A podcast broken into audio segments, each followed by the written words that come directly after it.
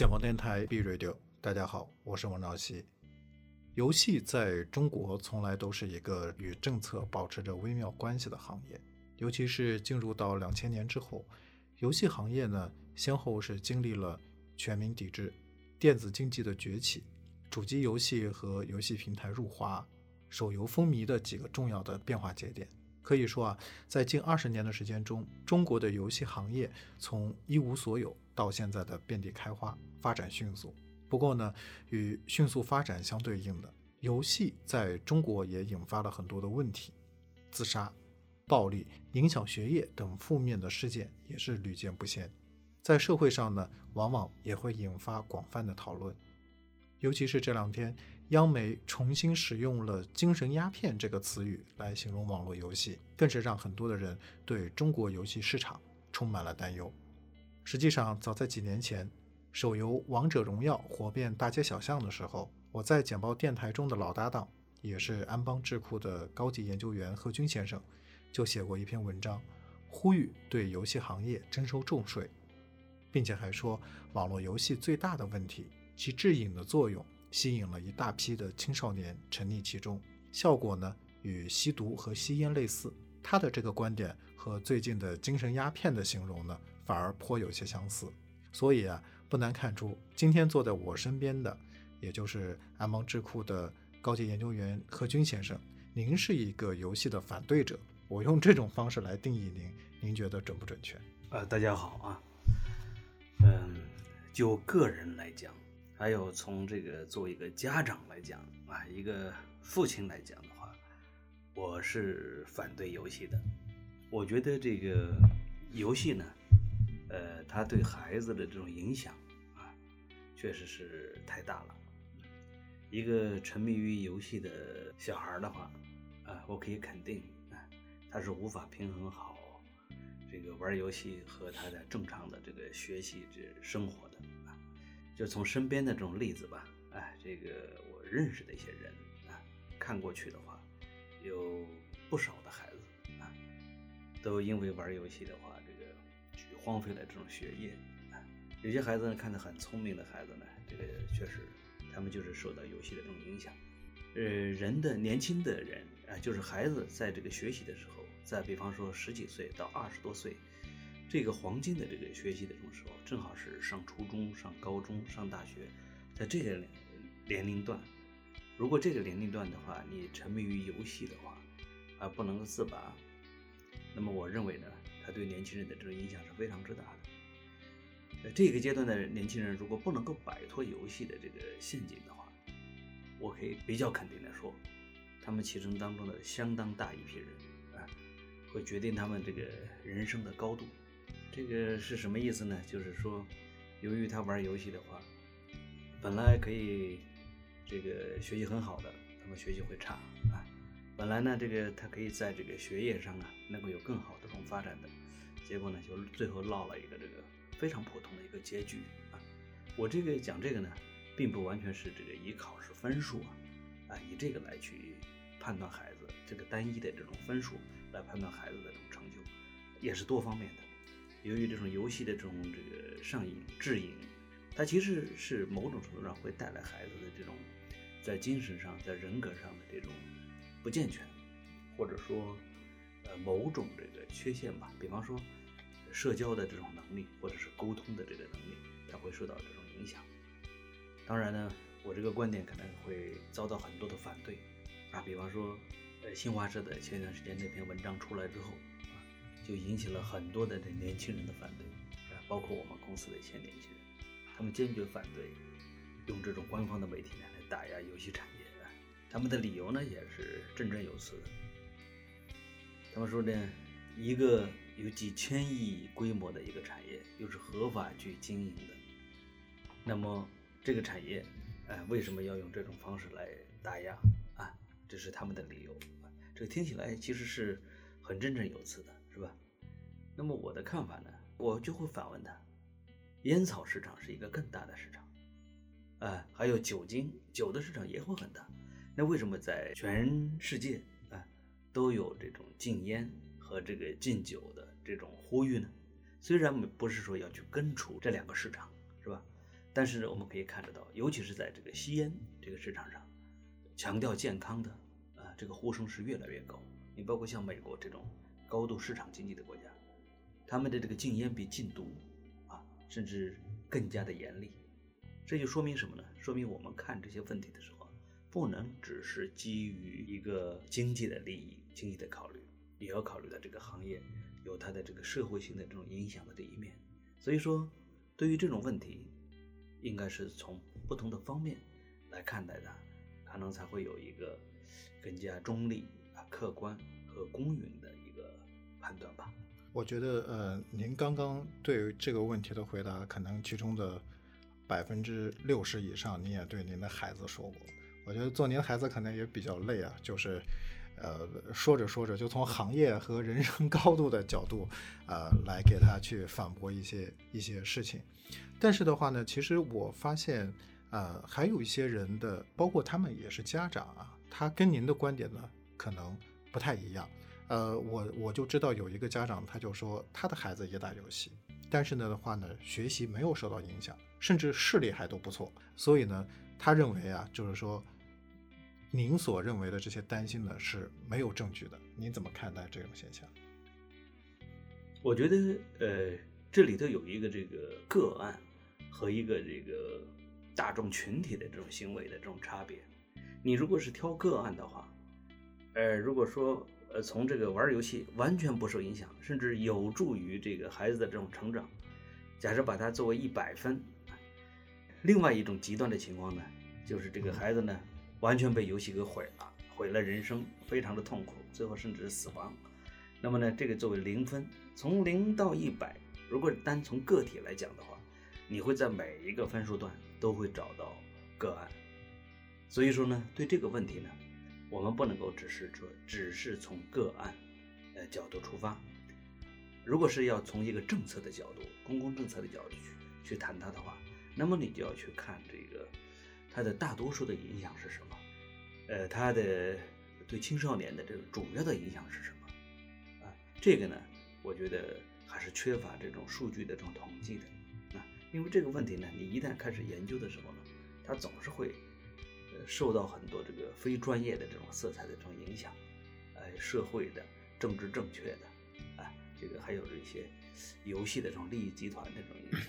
啊你很难这个获得一个完全这个公正的，但是呢，从这个大部分的这个我我看到的这个很多的例子来讲的话，那么这个影响还是挺大的。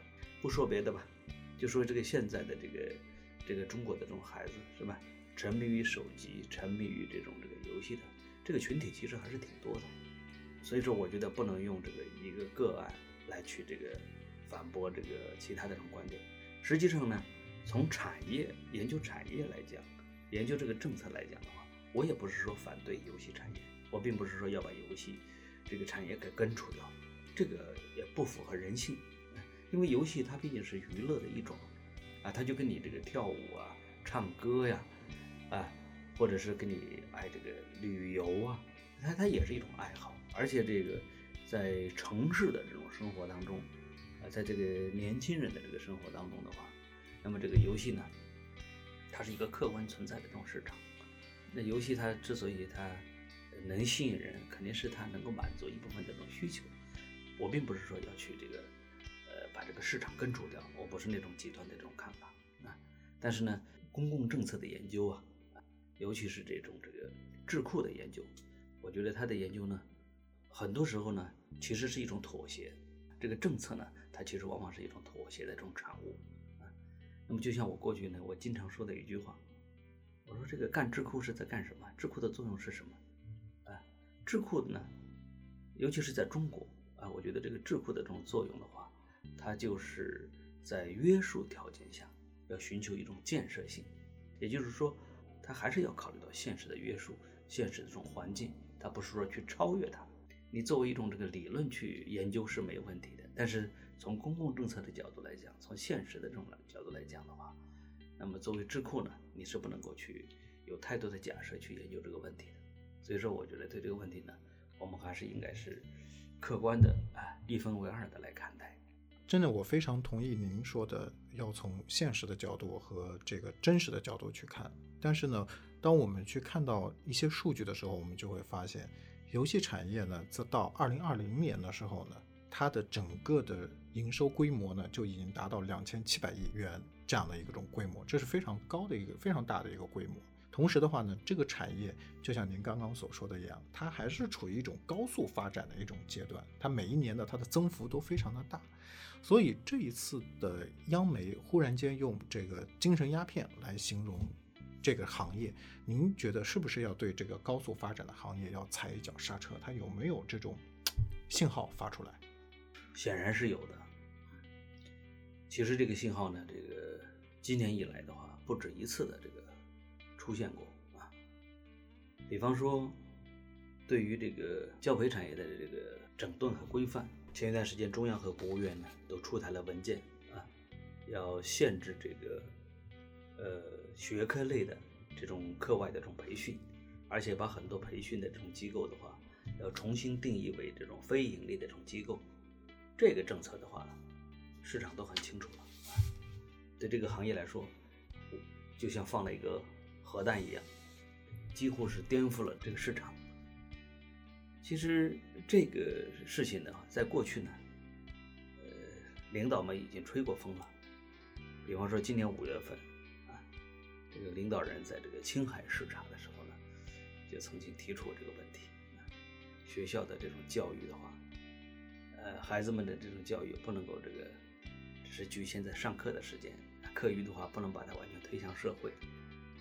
当时领导也透露说。看到有大的这个政策出来，但是呢，当时市场上一般的人都不会特别的重视啊。还有人呢做过研究，去下了点功夫啊，发现，在二零一八年的时候呢，呃，领导人的话就谈到过这种类似的问题。嗯，所以说一切呢，并不是说无迹可寻的。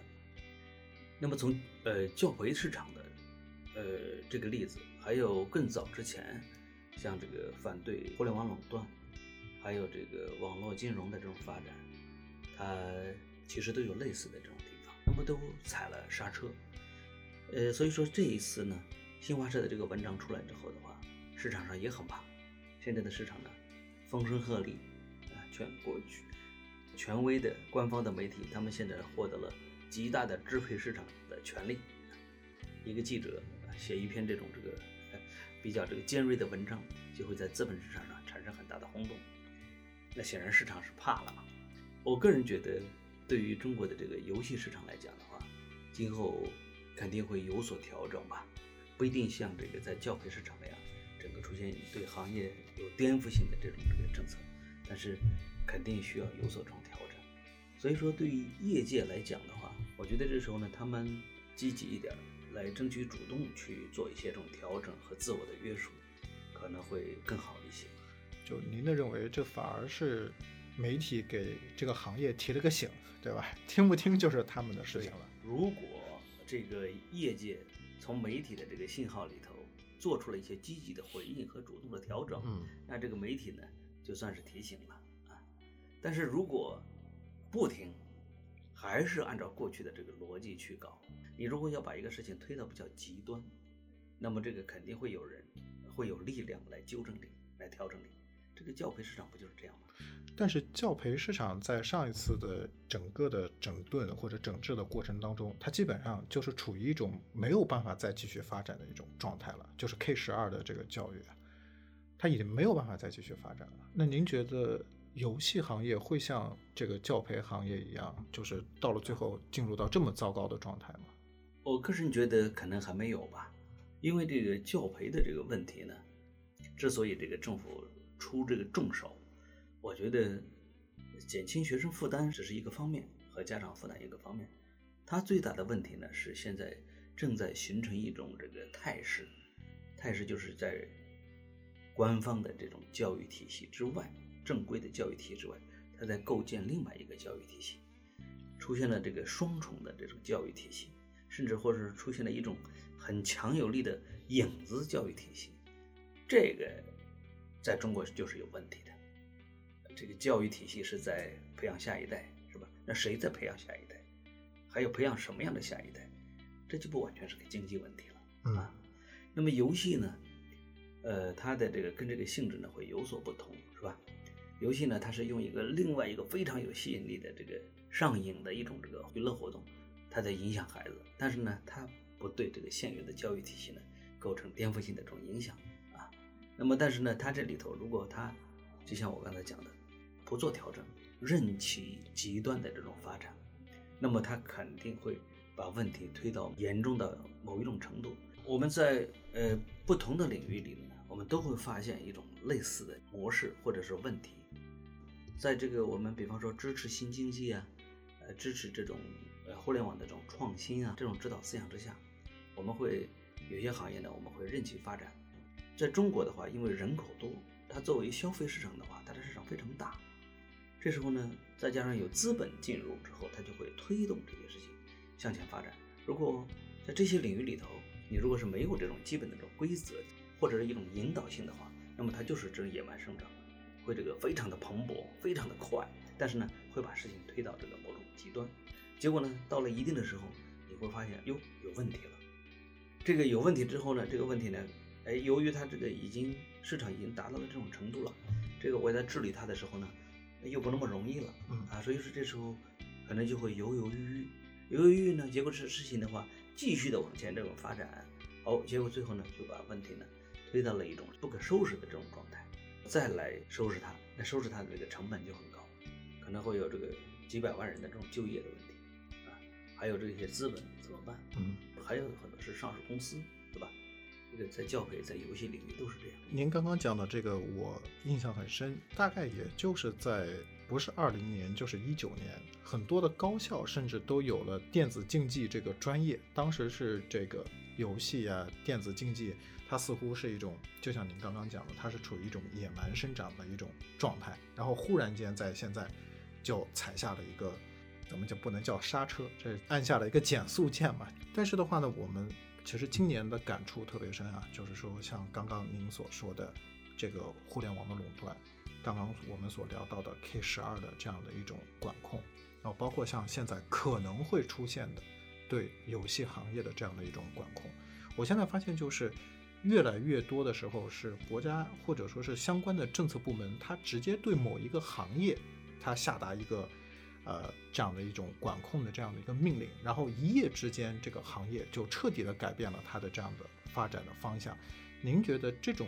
操作方式，或者说公共政策的操作方式，它对整个的社会会产生一些影响吗？我觉得影响肯定会有。由于我们在有些领域里头，当问题累积到足够高的时候，但是这个市场的规模也足够大的时候，你这时候再踩刹车或者再要扭转它，它就会产生比较强的破坏性，对资本也好，对于这个企业也好，对于很多人就业也好，很多人的消费也好，都会产生破坏性的这种打击。好的公共政策，我觉得或者说相对比较好的公共政策，它一定是有预见性的，它不会等到这个完全被动的去等待一个结果，像你刚才这个说踩刹车一样。我们这个好的司机，他一定是什么？就开车他很平稳，是不是？嗯，他既要注重效率，同时呢，他又把安全放在首位，稳定、宽松和有规则，这是可以兼顾的。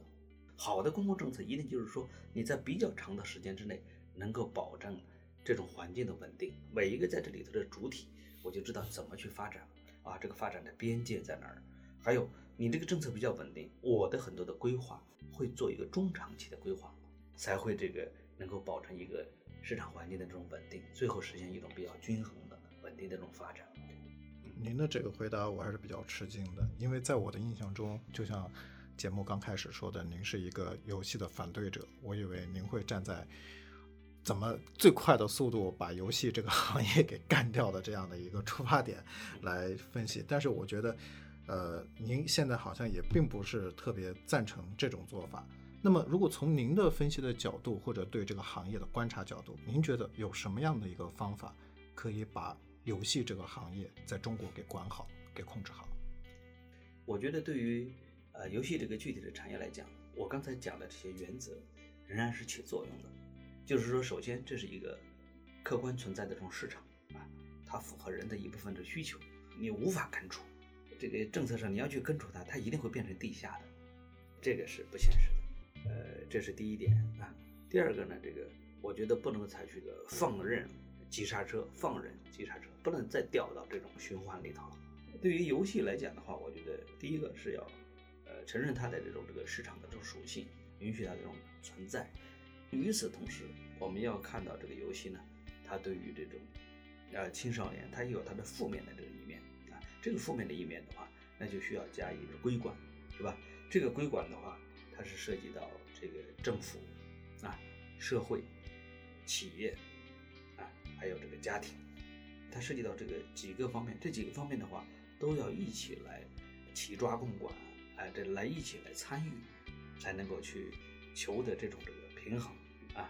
这个呢，也不是说政府一家，哎，我政府对企业，那实际上不是这样。那家庭呢？那社会呢？很多东西是法律管不了的。法律管不了的东西，那就是什么？他会用道德呀，用这种社会的这种公平啊，还有对于这种这个公共利益的很多这种兼顾啊，哎，他会用这些东西来制衡。你其实，在每个国家都是这样。在这个对于游戏产业的这种发展里来讲的话，我觉得同样是如此，对吧？哎，有法律、政府的这个，还有有这个社会、这个家庭的这种参与，啊，那么企业在这里头也应该有所约束啊。企业显然这个都强调这个 ESG，ESG 那就是这个环境保护还有社会责任，是不是？现在的很多上市公司，有头有脸的上市公司都会有自己的社会责任报告。国内的有些游戏大厂商，你怎么写你的社会责任报告？啊，你写我这个营业额一年三千亿，然后我毒害了这个呃五百万这个青少年，对，其中这个多少名青青少年家庭产生纠纷，多少人自杀，你这个说得过去吗？这个显然是说不过去的。但是呢，这种现象是有的呀。啊，如果哪个机构反对游戏的机构，他把这些数据这个都收集好，写一篇报告，你这个游戏厂商你是无法面对的。嗯，哎，所以说这个对这个游戏这个领域，这个它不仅仅只是一个市场，它也是会影响到它的受众，会影响到孩子、家庭。对于社会来讲，他是这个社会的这个未来的接班人、劳动者啊，他们是在什么样的环境里头，是吧？就像这个，我们都不希望这个看到孩子从小就抽烟喝酒一样的，是吧？一代孩子，这个年轻的孩子都沉迷于过分的沉迷于游戏，就跟这个他孩子这个抽烟喝酒没什么两样啊。嗯，那是不是可以用对烟草的管控的方式来管控这个游戏呢？您觉得？呃，没有这么，我觉得比这个更复杂。是吗？那更复杂。烟草的话，因为它是一种呃明确的一种商品，它的边界很好划定，是吧？嗯，这个所以说我我过去呢写那篇文章，其实也有一点开玩笑性质的，就是 我实际上是从这个惩罚的角度呢，要对游戏厂商这个呃对他们有个制衡啊。比方说你生产游戏，你赚的每一百块钱，我要抽你这个百分之五或者到百分之十的这个叫什么叫这个这个道德税，也不叫道德税，就是抽一个额外的税。这个税呢，我用于办这个给孩子们呃借这个游戏瘾、借手机瘾啊，矫正他们的一些这个行为，或者是提供这个其他的这种教育的这种服务，是吧？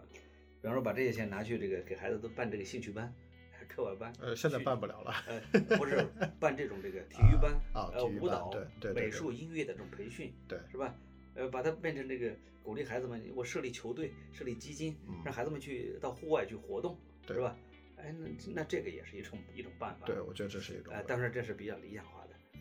这个游戏这个东西呢，它比那个烟草这个复杂的是呢，烟草这个东西它很好决定，医学上也讲，它很容易达成共识。这个尼古丁就是吸多了就是会会增加肺癌的可能性，是吧？嗯这喝酒喝多了，这个它会麻痹神经，这个都是很好。但这个游戏呢，它影响的它是这个社会是心理，还有这个孩子，他这个很多的程度你很难去量化它。嗯所以说，我觉得它更加复杂一些，但是这个原理是一样的，尤其是它的作用的对象是人，是这个青少年。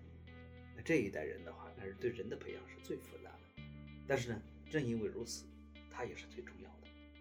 所以说，这个我们的这个未来的这个在这个领域里头，它不是一个什么产业政策，它是一个呃这个多目标的这个公共的这种政策。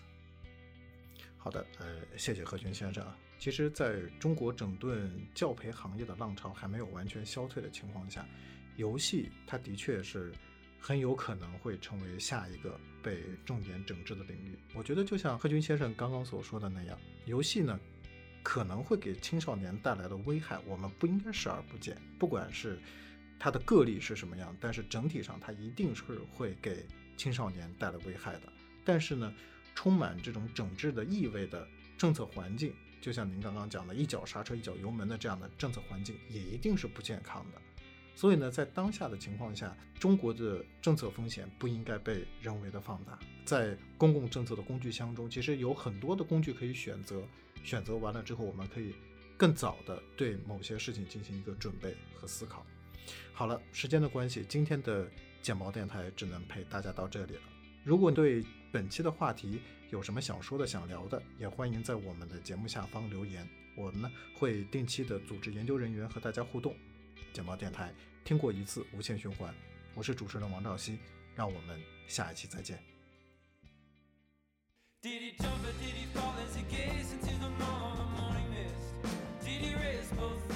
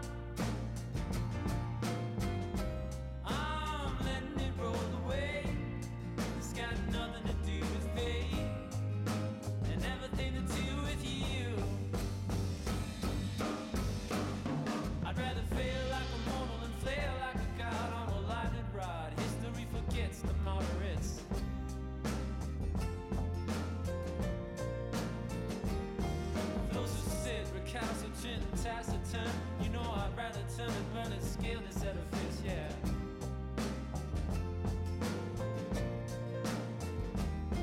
Where's my accomplice? So take my hand, we'll do more than stand. Take my hand, we'll claim this land.